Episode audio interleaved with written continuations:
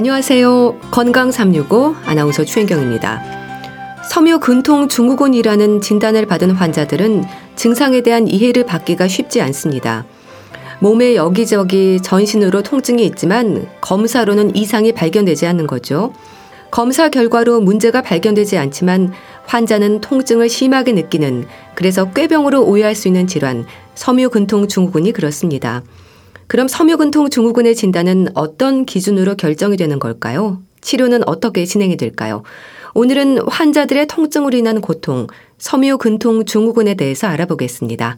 건강 365 이재영의 유혹 듣고 시작하겠습니다. KBS 라디오 건강 365 함께 하고 계십니다. 환자 본인은 힘든데 다른 사람들에게는 꾀병으로도 생각될 수 있는 증상, 섬유 근통 증후군입니다. 몸 여기저기가 쑤시고 아픈데 검사상으로는 원인이 없는 경우가 있는 거죠. 섬유 근통 증후군, 섬유 근육통으로도 불리는데요. 어떻게 이해하면 될까요? 경희대 한의대 침구과 김용석 교수와 함께 합니다. 교수님 안녕하세요. 네, 안녕하세요. 몸에 문제가 있을 때요, 뭐 통증이라든지 증상이 나타나는 건 당연하고 그래서 우리가 위험 신호로 받아들이지 않나요? 네, 그렇죠. 원래 통증이라는 건 몸에 위험하다는 신호이거든요. 네. 그래서 현재 어떤 위험을 벗어나는데 도움을 주는 아주 우리 몸에서 꼭 필요한 감각이거든요. 네. 그래서 어딘가 부딪히거나 넘어지면 되게 욱신거리고 네. 아프고 화끈거리잖아요. 또 요즘처럼 뭐 장마철에는 기압이 변하면 뭐 관절 부위가 쑤시고 또 스트레스를 받거나 과로하게 되면 머리가 아프고 이런 현상들이 생길 수 있잖아요. 네. 이렇게 이제 나타나는 통증을 유발하는 원인이나 증상은 다양하지만 모두 다 이제 상해나 질병을 빨리 알아차게 해서 우리 몸을 보호하려 하는 일종의 어떤 보호 기능, 생리적인 기능이라고 볼 수 있거든요. 예. 사실 통증이 생기면 아프고 괴롭기 때문에 아유 통증이 없었으면 좋겠다 음. 이렇게 하지만 예. 사실 이런 통증이 우리 몸의 위험 신호라는 것을 생각해보면 한편으로는 고맙기도 하거든요. 예. 만약에 통증을 못 느낀다고 한번 생각을 해보세요. 아. 어떤 일이 벌어질지 통증가 없으니까 상처를 그냥 방치하게 되잖아요. 예. 뭐 골절이 되는데 아프지 않으면 되면 나중에 문제가 더 되잖아요. 뭐 그러면 이제 곰게 되게 되고 2차 감염이 되기도 하고 또 쉽게 이제 뜨거운 것에 대도 아무런 감각을 느끼지 못하면 화상도 입을 수 있을 거잖아요. 그럼 네. 위험한 상황에 처할 수 있기 때문에 통증은 우리 몸의 위험을 알리는 좋은 신호라고 볼 수가 있죠. 네. 근데 그런데 섬유 근통 증후군은 그렇지 않다면서요? 네, 네. 우리가 이제 통증을 느끼는 이유는 신체를 보호하기 위해서 위험 신호다 이렇게 말씀드렸잖아요. 예. 이게 이제 우리 몸에는 피부라든지 근육이라든지 뭐 인대, 관절 혈관에는 이런 통증을 느끼는 통각 수용기라는 게 있거든요. 이렇게 이제 신경 말단에 있는 이 통각 수용기가 거기에다가 이제 물리적인 자극을 뭐 찔린다든지 넘어진다든지 타박을 입다든지 뭐 그다음에 화학적인 자극이나 뜨거운 뭐 온열 자극이 되면 대뇌에 이제 통증을 느껴주는 데까지 전달돼 있거든요. 네. 그래서 우리 몸에서 에, 감당할 수 없는 통증을 피할 수 있도록 만들어 주는데 이 섬유근통은 뭐예요? 통증으로 느끼지 않아도 될 자극이 통증으로 느껴지는 거예요. 예. 쉽게 말하면 우리 몸의 위험 신호가 아닌 이런 자극을 아, 위험한 신호로 느끼게 되는 거거든요. 그러니까 섬유근통 있는 환자들은 원래 통증으로 느껴지지 않을 정도의 자극을 통증으로 느끼게 하고 또 통증으로 원래 느끼는 정도보다 더 크게 느끼는 거 이런 네. 거거든요. 그러니까 그냥 스치기만 해도 통증으로 인식하고 또 가벼운 운동만 해도 통증을 느끼기도 하는 거거든요. 이런 경우는 한마디로 말하면 우리 몸의 통증을 조절하고 있는 어떤 신호 체계의 신경계가 고장이 난 거다 이렇게 보시면 되거든요. 음. 그래서 실제로는 있지도 않는 통증 신호가 계속 뇌로 전달돼서 아픔을 통증을 느끼기도 하는 거거든요. 그래서 온 몸이 아프다고 표현할 정도로 뭐 척추를 포함해서 전신적인 통증도 있고 또 1시간 미만에 아침에 일어나면 뻣뻣한 거, 음. 뭐 무릎이나 발목이 시리고 저리고 또 피로하고 잠도 못 자고 또 잠잘 때보다 아침이 더 피곤하고 이렇게 힘들어하는 환자분들이 많고 나중에는 뭐 우울하고 음. 정서적인 그런 장애까지 동반되기도 하죠. 예. 그럼 섬유 근통 증후군, 섬유 근육통 이름에 대한 설명도 해주세요. 무슨 의미인가요? 그렇죠. 이제 섬유 근통 증후군, 섬유 근육통 발음하기도 어려운데요. 네. 섬유 근통 증후군을 딱딱 이제 따로 보면 영어로 보면 뭐 파이브로마이알지아 신드롬이라고 얘기를 하는데요. 네. 여기 섬유라는 뜻은 무엇이냐면요, 결합 조직이라는 거예요. 그리고 근통이라는 근육의 통증 이거죠. 그죠? 그 다음에 네. 증후군이라고 얘기하는 것은 아직 원인이 밝혀지지 않았지만 흔히 나타나는 증상들을 한 무더기를 이제 어, 증후군이라고 얘기를 하는 거거든요. 네. 그래서 결합 조직 과 근육이 여러 가지 증상들이 같이 나타났다. 그래서 섬유 근육통 이렇게 얘기를 하는 거거든요. 그래서 이런 경우는 원래 이제 통증하고 피로 이런 것들이 수반되기 때문에 네. 처음에는 이제 신경쇠약이다 이렇게 얘기를 했고요. 그리고 1900년대 들어서는 이 질환이 어떤 섬유 조직의 염증에서 온다고 생각해서 네. 섬유 조직염이라고 불렀거든요. 그래서 이제 여기 섬유라는 말이 나오게 됐고요. 그런데 이제 이후에 이 통증이 염증에서 온거 아니라는 게 밝혀졌거든요. 네. 그래서 이제 근육통이 붙어서 섬유 근육통이란 이름을 갖게 된 거죠. 그러니까 이런 섬유근육통은 이런 여러 가지 증후군의 하나로 앓고 또 여러 증상들이 같이 다양하게 나타나는 증후군이다 이렇게 볼 수가 있고요. 음. 어, 사실 이게 정확한 원인이 밝혀지지 않았지만 어, 섬유근육통을 앓고 있는 사람들의 몇 가지 특징이 있는데요. 첫 번째는 뭐냐면 우리 몸에서 이제 중추신경계에서 세로토닌 대사가 좀 떨어지고요. 음. 그다음에 우리 몸의 성장 호르몬 분비가 조금 떨어지고요. 또 스트레스에 대한 어떤 부신피질 호르몬의 분비 반응이 좀 떨어지고 자율신경계 이상이 생길 수도 있고요. 근데 재밌는 건 뭐냐면요. 섬유근통 환자들이 모기나 벌레에 잘 물린대요. 음. 그리고 또 알레르기도 잘 생기고요. 음. 남자 경우에는 이제 수면 중 무호흡증 있죠. 이런 것도 잘 생기고 또 땀도 유난히 많이 흘린다고 합니다. 예. 또 환자 본인 몸 여기저기가 쑤시고 아파서 일상이 힘들 정도라고 하던데 그런가요? 그렇죠. 섬유 근통, 그러니까 섬유 근육통, 이제 통증이 있겠죠. 가장 네. 중요한 증상이 통증이고요. 그래서 이제 섬유 근육통은 우리 몸의 어느 한 부위에서 시작할 수도 있지만요. 결국은 이제 전신으로 퍼지는 거예요. 그러면 얼얼하기도 하고 몸이 뻣뻣하기도 하고 또 우리 몸 깊은 곳에서 뭐 은은하게 아프기도 하는 아주 다양한 형태의 통증을 나타내게 되고요. 네. 그리고 정상인 사람들이라면 통증을 인식하지 않을 정도인데도 뭐 쉽게 얘기하면 가볍게 눌려도 아픈 통증이 여러 군데에서 나타나는 것이 특징이고요. 네. 또 그러다 보면 가벼운 일상생활이나 운동할 때에도 통증이 발생이 될 수 있고 또 이런 경우에는 또 뭐 뻣뻣하는 현상들을 주로 호소하게 되는데 아침에 자고 일어나면 특히 더 하거든요. 그래서 몸이 먼저 류마티스 관절염하고 음. 비슷하죠. 음. 몸과 근육과 관절이 뻣뻣하고 낮이 되면 조금 더 이렇게 호전되는 이런 현상들이 생길 수 있고요. 음. 또 어떤 환자분들을 보면요, 어, 팔과 다리를 뭐 이렇게 큰 블럭으로 이렇게 벽돌 같은 걸 이렇게 묶어놓은 것처럼 이렇게 어. 느껴진다고 하시는 분도 있고요. 예. 그래서 이렇게 이제 통증이 하루 정도 하루 종일 지속되면은 우리 몸이 굉장히 피곤해지겠죠. 예. 그러다 보면 잠도 깊이 못 자고 또 그러다 보면 자꾸 불안하고 초조해지고 우울해지고 이런 정신과적인 문제도 동반하게 되죠.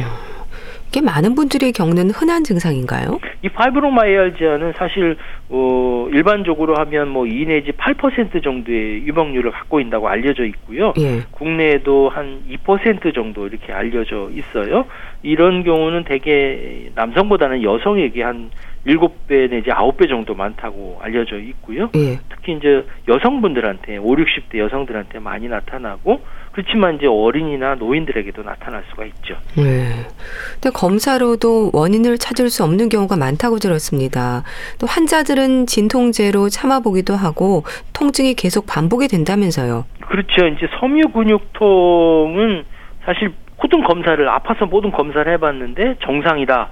아무 이상 없다 이렇게 얘기를 듣는 경우가 상당히 많거든요. 네. 그러니까 검사를 통해서 정상이니까 원인을 찾아볼 수가 없다 이렇게 많이 얘기를 하는데 사실 그렇게 한번 생각을 해보세요. 내 몸은 온 몸이 아파서 죽겠는데 검사에서 아무 이상 없다 하면 어 정말 아, 미치겠다고 하는 분도 네. 있어요. 나는 아파 죽겠는데 이상 없다 그러니까 남들이 볼 때, 어, 저 꾀병 아니야? 이렇게 음. 들을 수도, 오해를 받을 수도 있, 지요 음. 그러다 보면 심리적으로 이런 통증이 오래되다 보면 우울감도 생길 수 있지요. 그래서 실제로 이런 섬유근육통을 앓고 있는 환자분들 중에 한 15% 미만이 심각한 우울증에 시달리는 분도 있고요. 네. 나머지 대부분의 이제 섬유근육통 환자들은 가벼운 우울증을 어느 정도 앓고 있다고 보시면 되고요. 네. 그래서 이제 뭐 항우울제나 뭐 신경통 어, 치료제 같은 약물들을 어, 사용하게 되지요. 네.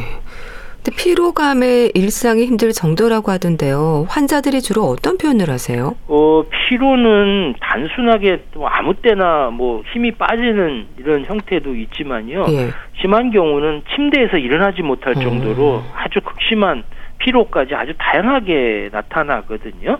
어, 이런 섬유근육통 환자분들은 기본적으로 통증과 함께 나타나는 게 피로감인데 무슨 활동이든 하기 힘들 정도로 피로하다 이렇게 말씀을 하시고요. 음. 또 피로하니까 잠이 안 오고 또 어렵게 잠이 들고 일어나도 또 깨어나지가 않고 계속 이제 악순환이 되는 상태가 되다 보면 정신이 명료하지 못하고 또 기억력도 떨어지는 것 같고 머리가 좀 띵한 감이 불쾌감이 항상 나타나게 되죠. 그러다 네. 보면 우울하고 예민해지는 게 당연할 거 아니에요. 그 외에도 뭐 머리가 아프다든지 소화가 잘 안 된다든지 뭐 과민성 대장 증후 같은 게 나타난다든지 방광염 같은 것들이 나타난 이런 현상들을 호소하시게 되죠. 네. 이게 증상에서 만성 다발성 통증으로도 얘기가 되는 걸 보면 이제 안 아픈 곳이 없는 것 같은데요. 아무래도 문진이라든지 환자의 표현이 진단의 많은 부분을 차지하겠어요. 그렇죠. 이제 진단도 검사가 아니라 이제 눌렀을 때 나타나는 통증에 유발되는 부위의 어떤 개수가 어느 건지, 그 다음에 통증이 어느 정도인지, 또 통증이 어느 증상과 같이 나타나는지, 이런 것들을 보고 평가해서 진단 하게 되거든요. 예. 어, 그러다 보니까 환자분들이 말씀하시는 것들을 기본으로 해서 이제 진단을 하게 되는데 어, 이런 환자분들을 오게 되면 조금 문진하기 어려운 경우가 예. 있어요. 예. 예를 들면 이런 거거든요. 어, 병원에 오셔서 이제 의사가 어, 어디 아파서 오셨어요? 이렇게 얘기하면 예. 다 아파서 왔어요. 이렇게 아, 말씀하세요. 네. 그럼 다 아픈지 어디서를 치료해야 될지 잘 모르잖아요. 뭐 특별히 더 아픈 데 있어요? 그렇게 물어보면 또 그냥 다 아파서 왔어요. 네. 그러니까 모든 질문의 대답이 다 아파요. 아. 그러면 진단하기가 어렵잖아요. 그래서 이제 저는 이런 경우에는 이런 질문을 해요. 그러면 환자분 머리카락도 아프세요? 이렇게 얘기하거든요. 네. 그러면 환자분께서 웃으시면서 아. 어디가 아프다, 어디가 아프다 이렇게 말씀하시는 걸 아. 종종 경험하곤 합니다. 예. 네. 그럼 섬유 근통 증후군으로 진단이 되는 기준이 있겠죠? 네, 이제 검사로 진단하는 것이 아니다 보니까 정할 때마다 좀 기준이 달라질 수 있거든요. 네. 가장 최근에 이제 기준이 2016년의 기준을 말씀드리면 어 일단 우리 몸 전신에 근골격계 통증이 3개월 이상 지속됐다는 거예요. 일단 만성 통증이라는 거고요. 그다음에 다른 질환으로 통증이 설명되지 않아야 되는 거죠. 그리고 진찰할 때 우리 몸의 특정 부위 중에 18개 부위가 있는데 그 부위에서 11군데 이상의 어떤 압통점이 나타나는 경우에 섬유근육통 증후군이라고 진단을 내리게 되고요. 네. 그 외에도 피로라든지 어떤 뭐 인지 기능에 문제가 있다든지 두통이라든지 우울 이런 증상들의 어떤 점수가 일정 수준 넘으면 섬유근육통으로 진단하게 되거든요. 예. 근데 이제 모든 섬유근육통 환자가 이 기준에 다 맞는 건 아니에요. 어떤 분들은 압통점의 개수가 적기도 하고요. 또 일정 부위의 통증을 더 호소할 수도 있거든요. 그러나 이제 중요한 것은 섬유근육통 환자에게서 이제 근골격계 검사라든지 신경학적인 검사에 이상이 없는 경우에 하나는 거죠. 예. 그럼 증상이 지속이 될수록 통증의 정도라든지 위험은 더 높아질까요? 아무래도 이 질환이 통증이 느끼는 경로에 문제가 발생한 이 질환이다 보니까 예. 방치했을 때는 통증이 더 예민해질 수도 있고요. 통증뿐만 아니라 다른 부가적인 증상들이 점점 더 많이 동반될 수 있기 때문에 더 낫기가 힘들어지는 거죠. 예. 통증과 함께 이제 수면 장애나 소화 장애로도 이어진다고 하던데요. 아무래도 다른 질환으로 혼동하기도 쉽겠어요. 그렇죠. 이제 대개 나타나는 증상들이 비슷비슷하거든요. 네. 예를 들면 뭐 만성 두통이 있는 환자도 이렇게 비슷하게 나타날 수도 있고요. 특히 또 과민성 대장 증후군이라든지 우울증이라든지 불면증 또뭐 어, 하지불안 증후군 또 만성 피로 증후군 뭐 근막 통증 증후군, 턱관절 장애 음. 이런 증상들이 아주 복합적으로 나타나고요. 아주 다양한 스펙트럼으로 나타나기 때문에 이걸 정확하게 감별하기가 쉽지가 않습니다. 음. 그런데 이제 섬유근육통의 특징인 어, 예를 들면 우리 몸에 여러 군데 통증이 주된 증상이 나타나니까 요건 어느 정도 구분할 수가 있겠고요. 또 정확히는 통증에 대한 민감도가 높아진다. 그리고 이런 통증이 다른 질환으로 설명되지 않는다. 네. 그리고 통증과 함께 어, 다른 부가 증상이 나타난다. 그러면 이제 섬유근통이라고 의심해 볼 수가 있는 거죠. 네. 그럼 증상으로는 섬유근통 증후군이지만 특정 다른 질환을 앓고 있다면 진단 기준에서 배제가 되기도 하고 그럴 수 있는 건가요? 어, 그렇죠. 이제 통증이 생길 수 있는 다리 질환이 있다면 배제될 수가 있는 음. 거죠. 어, 대표적인 예를 보면 뭐 같이 아침에 뭐 뻣뻣한 증상이 있다고 해서 어, 류마티스 관절염이 있으면 류마티스이 펌유근육통은 아닌 거거든요. 음. 그 외에도 뭐 쇼그렌 증후군이라든지 뭐 전신성 홍방성 루푸스 같은 염증성 질환들이 비슷하기 때문에 이런 것들 검사상으로 구별해야 되겠고요. 그다음에 퇴행성 관절염이나 뭐 근막 통증 증후군 음. 또뭐 어, 우리 몸의 건염이라든지 점액낭염 같은 근골계 통증 그다음에 다발성 경화증 같은 뭐 신경계 질환 이런 것들은 배제시켜 줘야 되고요. 또 애매한 경우에는 일단 검사를 해보고 예. 검사상의 이상이 없게 되면 이제 섬유근육통으로 진단하게 되죠. 예. 그럼 섬유근통 증후군에 있어서 한의학에서는 어떤 치료가 진행이 될까요? 전신 다발성 통증이라면 치료도 쉽지 않을 것 같은데요. 그렇죠. 이제 한의학에서는 침치료, 뭐 뜸치료, 한약 치료를 통해서 우리 몸의 전신적인 몸의 상태를 개선시켜서 회복을 돕거든요. 예. 근데 치료는 역시 쉽지는 않아요. 완치가 되지 않을 수도 있고요. 또 오랜 시간 치료 기간이 걸릴 수도 있거든요. 그래도 이제 섬유근육통 환자에 있어서 완치가 아니더라도 증상을 개선시켜서 삶의 질을 높여주고 또 일상 생활을 하는데 우리 어려움이 없게 해준다면 의미가 있기 때문에 음. 이런 한의학 치료가 상당히 의미가 있거든요.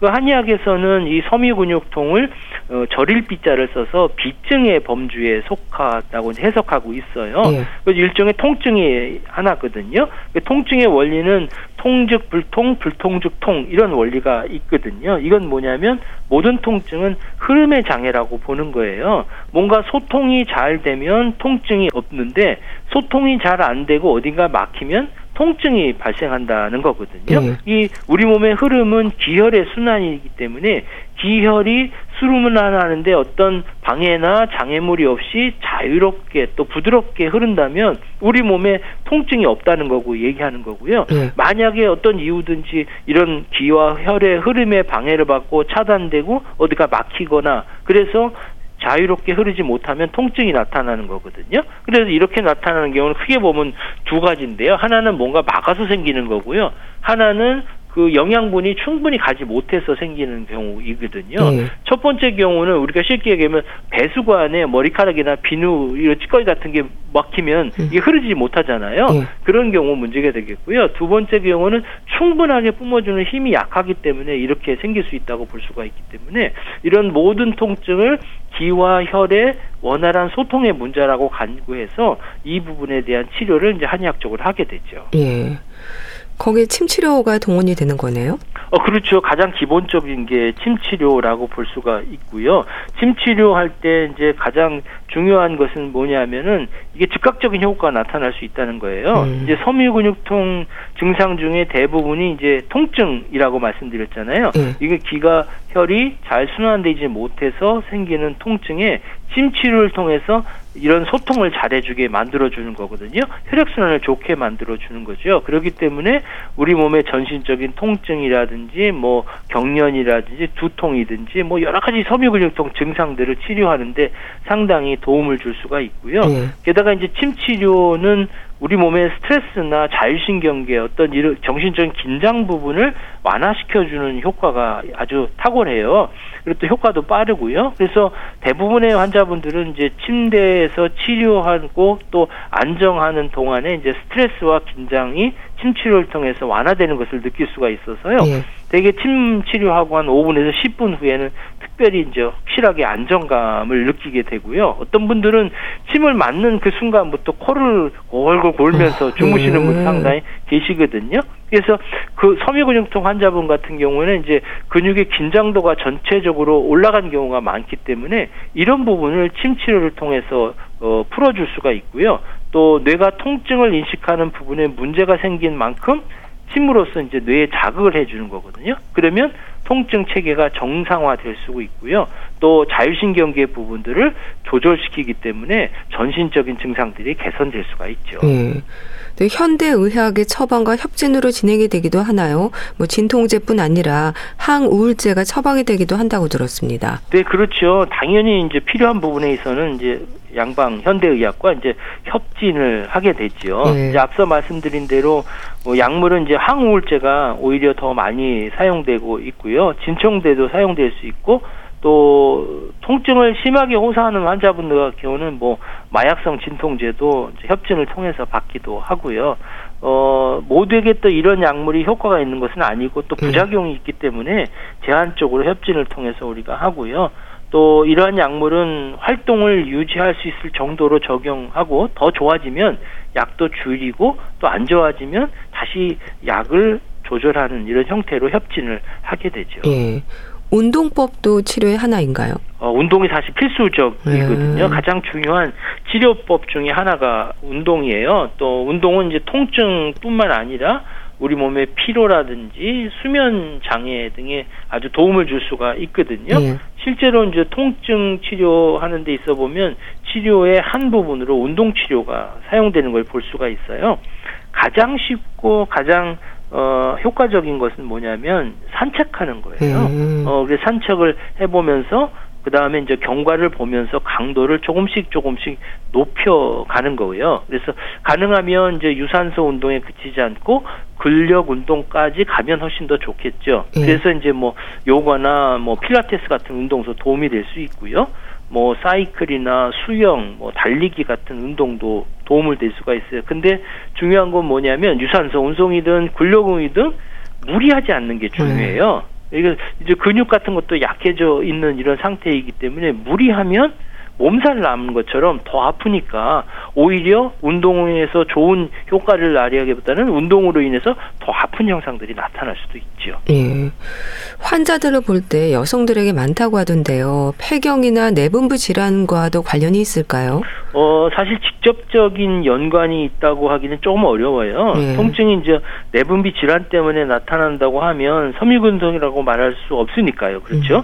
하지만 보통 섬유근육통은 갑자기 발생하는 질환이 아니라 예. 그 원인이 될 수 있는 몸의 상태가 쌓이고 쌓이고 쌓이다가 어느 순간 이게 발생하는 경우가 많거든요. 예. 또 폐경이나 내분비 질환 이런 요인이 될 수가 있다고 할 수 있겠죠. 예. 그래서 여성에게 많은 것은 이런 특징적인 어떤 특정 질환 때문도 있지만 심리적으로 더 예민한 경우가 많기 때문에 그렇다고 볼 수가 있지요.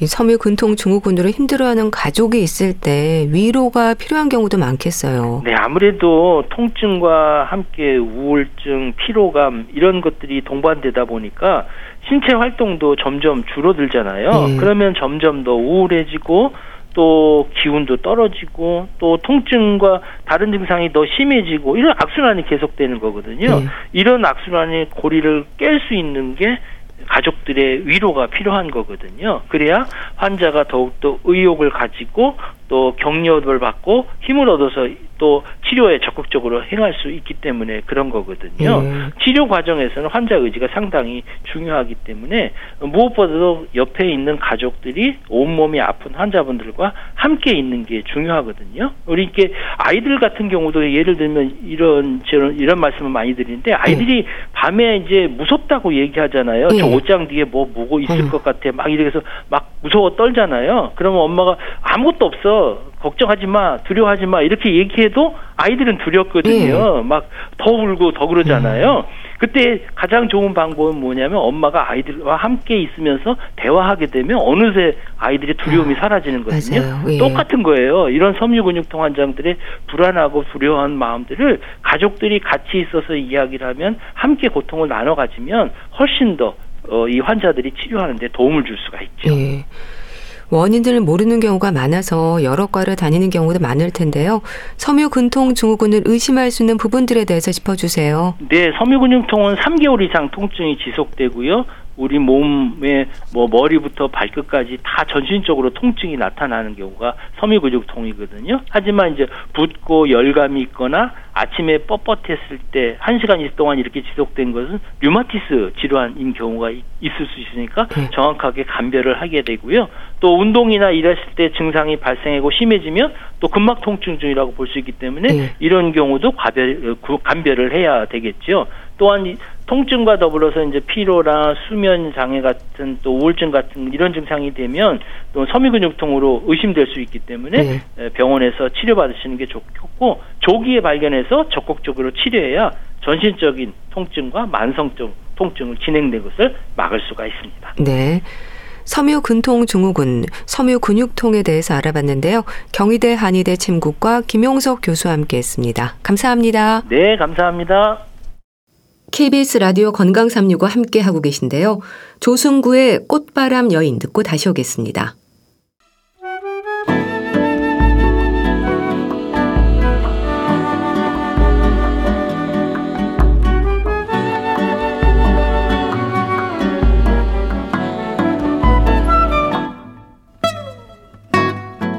건강한 하루의 시작. KBS 라디오 건강 365 최윤경 아나운서의 진행입니다. KBS 라디오 건강 365 함께 하고 계십니다. 북컬럼니스트 홍순철 씨가 전해주시는 건강책 정보. 오늘은 어떤 책을 소개해 주실까요? 안녕하세요. 네, 안녕하세요. 오늘 들고 오신 책이 사라져가는 음식들이네요. 그런 음식들도 있습니까? 뭔가 자꾸 많아지는 것 같은데 사라져가는 음식들이 뭘까요? 예, 한번 곰곰이 생각해 본 적이 있으세요? 우리가 지금 먹고 있는 음식이 진짜 음식인지 아니면 화학 물질 덩어리인지. 아... 건강 얘기가 많이 나올 때마다 한 음. 번씩은 생각해 보는 거죠. 그렇습니다.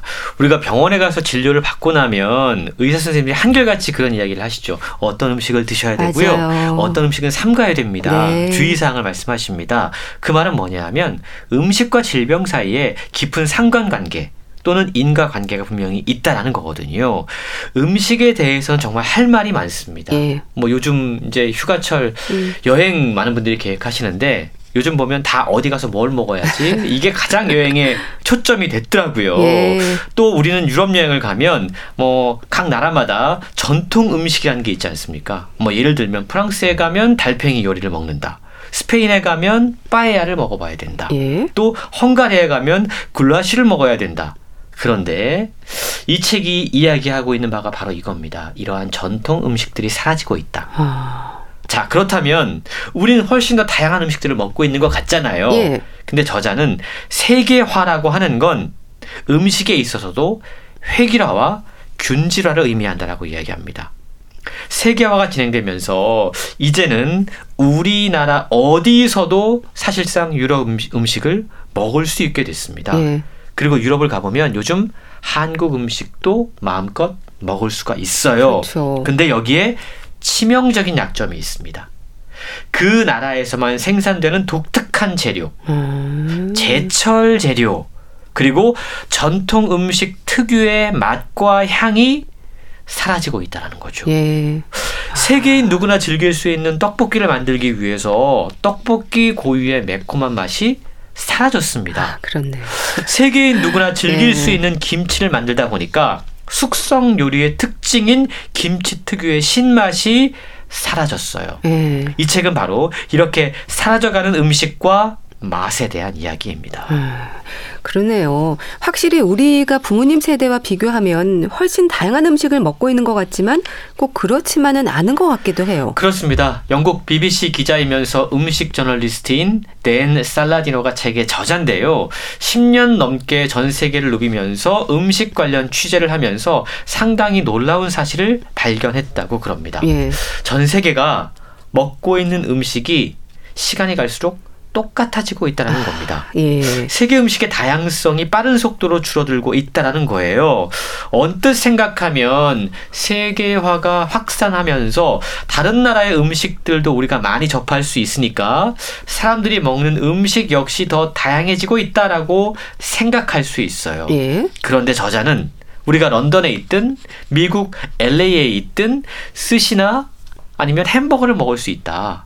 근데 이런 다양성은 똑같은 종류의 다양성일 뿐이다. 음. 라고 일관하고 있는 겁니다. 예. 그러면서 거대한 인류 사수 가운데 음식의 변천사의 눈을 돌리고 있는데요. 깜짝 놀랄 이야기입니다. 지난 150년 동안에 일어난 음식의 변화가 그 이전에 인류의 역사에 100만 년 동안 일어난 것보다 훨씬 더 많다. 라고 지적했습니다. 예.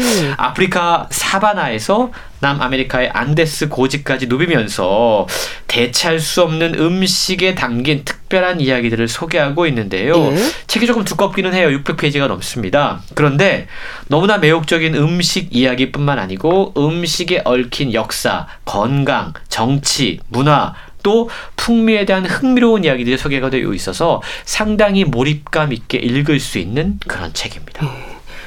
똑같은 종류의 다양성. 그렇네요. 사실 음식은 단순한 먹을거리를 넘어서 하나의 문화잖아요. 그런 면에서 보면 음식이 사라진다는 의미를 좀 생각해 봐야 할 것 같아요. 그렇습니다. 곡물, 채소, 해산물, 육류, 디저트, 책에 등장하는 34가지의 풍요로운 음식과 동식물은요, 각기 다른 방식으로 인류와 함께 해왔습니다. 예. 예를 들어, 문명의 여명을 간직한 튀르키예의 황금빛 밀 이야기부터 시작해서 또 책에 보면 뼛속까지 까만 한국의 천연기념물 오골계의 이야기도 등장을 합니다. 네. 이렇게 오랜 시간 인류와 함께 해왔던 수많은 음식들이 지금 사라지고 있다. 이것이 우리 인간에게 어떠한 영향을 미치고 있는지 그 이야기를 소개하고 있는 건데요. 왜 이런 일이 벌어지고 있는 걸까? 효율 때문입니다. 음. 경제성 때문입니다. 그것 때문에 지금 많은 음식들이 멸종 위기에 처한 상황이라는 거죠. 네. 튀르키예 동부에서 자라는 밀의 한 종류인 카발자를 비롯해서 탄자니아의 하드작굴, 스코틀랜드의 베어보리, 덴마크 납작 굴, 벨기에의 람빅 맥주, 예? 에디오피아의 야생 삼림 커피, 이런 것들이 사라지는 음식들인데요. 예를 들어서 이 아프리카 동부의 하드자족, 지금도 원시 생활을 하고 있는 수렵 채집인들인데 이분들은 아주 특별한 방법으로 꿀을 채취한다고 그래요. 음. 이게 인간과 동물의 공존을 볼 수 있는 정말 특별한 사례인데요. 예? 벌꿀 길잡이 새라는 새가 있다고 그럽니다. 이 새와 협업해서 어, 꿀을 채취를 하는 예. 거죠. 어떤 일이 벌어지냐면 새가 바오밥 나무 가지 사이에 숨겨져 있는 벌집을 찾아낼 수는 있어요. 근데 이 새가 그 벌집 꿀을 잘못 가져가려고 하다가 벌들에게 쏘여서 죽을 수 있습니다. 예. 벌들을 제압할 수가 없죠. 반면에 인간은 벌집을 찾아내기는 힘들어요. 그런데 찾을 수 있다면 일단 연기를 피워서 벌들을 제압할 수 있습니다. 꿀을 얻을 수가 있죠. 예. 그러다 보니까 이 새와 인간과의 거래가 진행이 되는데 새가 벌집을 찾아서 소리를 냅니다. 인간에게 아. 하드자족에게. 예. 그럼 하드자족은 그 소리를 듣고 아 저기에 예 벌꿀집이 있구나라는 걸 음. 알게 되는 거죠. 그러면서 연기를 피워서 벌꿀을 채취를 하고 남은 벌꿀을 이 새들이 먹는 방식으로 오랜 기간 동안 이 벌꿀을 채취해 왔다고 그럽니다. 네. 근데 문제는 21세기 초반에 이 하자족이 살고 있는 이 땅에 외부인들이 들어옵니다. 음. 그리고 거기를 목초지와 작물을 기르는 농지로 바꿔 버려요. 예. 그러면서 아프리카 최후의 수렵 채집인인 하자족이 갈 곳이 없어지고 점차 사람의 수가 사라지게 됩니다. 예. 그러면 인간과 동물의 협업에 의한 독특한 우리가 먹을 수 있었던 그 꿀이 먹을 수 없는 상황에 처하게 되는 거죠. 음. 이런 일들이 너무나 많이 생겨나고 있다라고 책은 지적하고 있는 겁니다. 예. 그러니까 무분별한 개발과 환경 파괴가 다양한 음식 재료들도 없애고 있네요. 편리성과 효율성을 추구하는 세계화도 한 몫을 한다고 봐야죠. 그렇습니다. 이 책에 따르면요. 인류가 그동안 음, 음식으로 먹어왔던 식물이요. 6천 종 정도 된다고 아, 합니다. 예. 그러니까 식물이 특정한 지역의 기후, 토양, 물, 고도에 맞춰서 진화를 했고 사람들은 그런 식물들을 재료로 음식을 만들어 먹었다라는 거죠. 예를 들어서 산악지대인 독일 남부 독일 알프스 산지에는 토양이 척박해 서 다른 식물들은 잘 자라지 못한다고 그래요. 예. 그런데 이 알브린제라고 하는 재래 품종 콩과 작물이 잘 자랐다고 그럽니다. 음. 그래서 이 지역 사람들이 이 렌틸 콩으로 음식을 만들어 먹었습니다. 예. 그런데 2차 세계대전 이후에 기아 문제를 해결하기 위해서 벼와 밀을 재래종보다 생산성이 좋은 품종으로 개발한 녹색 혁명이 진행이 됐습니다. 예. 그리고 소품종 대량 생산의 농업 방식이 일반화되면서 이제 이러한 특별한 콩들이 사라졌죠. 지금 전 세계 사람들이 밀과 벼, 옥수수, 단 세 종에만 전체 칼로리의 50%를 의존하고 있다는 겁니다. 예. 그러다 보니까 앞서 소개했던 알브린 제 품종의 렌틸콩 역시 소출이 많은 렌틸 품종이 개발되면서 경쟁력을 잃게 되고 결국 멸종 위기에 위기에 처하게 됐다고 그럽니다. 예. 지금 우리가 즐겨 먹는 음식들 중에도 머지않아 식탁에서 사라지는 것도 있지 않을까 갑자기 걱정이 되네요. 그렇습니다. 혹시 굴 좋아하세요? 예, 좋아해요. 예. 굴은 정말 귀한 음식이잖아요. 그리고 이 책을 보니까요 굴이 인류의 운명을 바꿨던 음식이더라고요. 아, 그렇군요. 저자는 굴이 없었더라면 오늘날 인류는 아무도 살아남지 못했을 수도 있다라고까지 이야기합니다.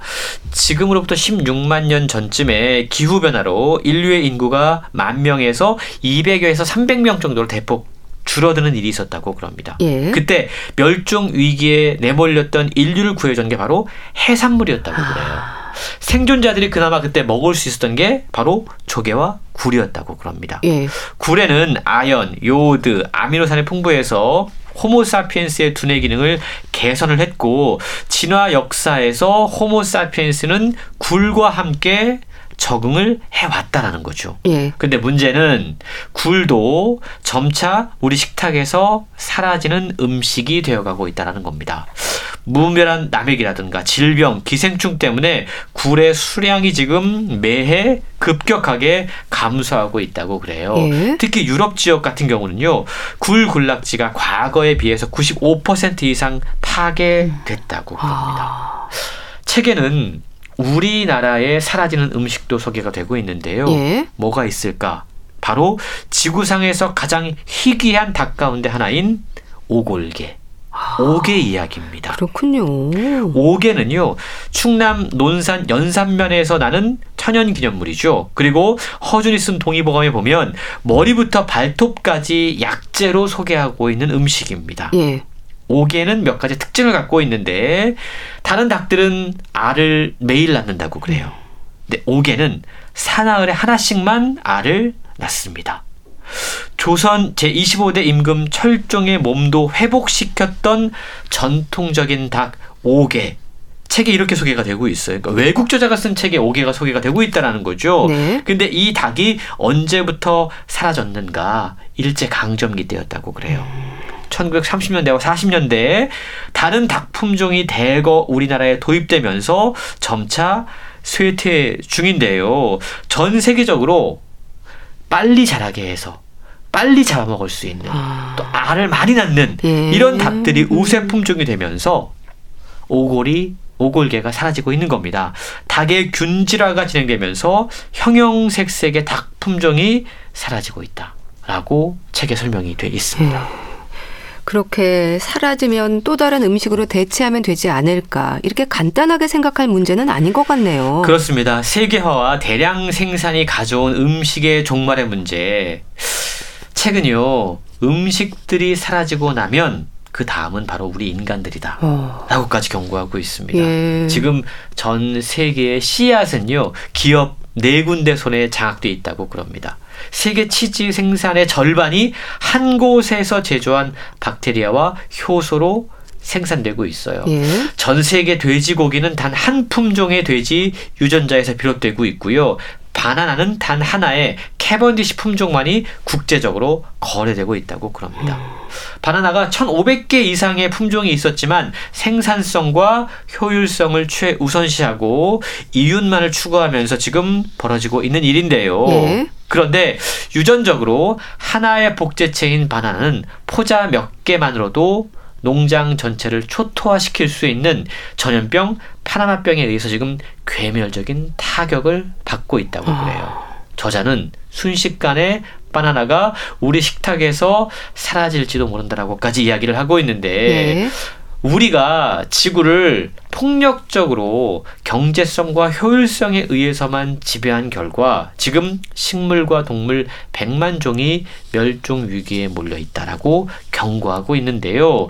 인류는 그럼에도 불구하고 어마어마한 단일 경작 품종을 심기 위해서 넓은 산림을 밀어버리고 있습니다. 예. 그 땅에 뿌릴 비료를 만들려고 하루에 수억 리터의 기름을 태우고 있습니다. 대양의 90%가 이미 변형돼서 해양의 야생성이 사라지고 있다는 거죠. 예. 더 중요한 것은 유전적으로 단일한 식물을 재배하도록 유도해서 소수의 엘리트 품종을 제외한 토착 품종들이 모두 사라질 위기에 처해 있다라는 것이죠. 예. 이것이 우리 인류에게 어떠한 영향을 미치게 될지 진지하게 생각을 해봐야 되는 겁니다. 예. 사라지고 있는 음식들에 관한 이야기를 들으면서 이제 그렇구나 고개를 끄덕이게 되는데요.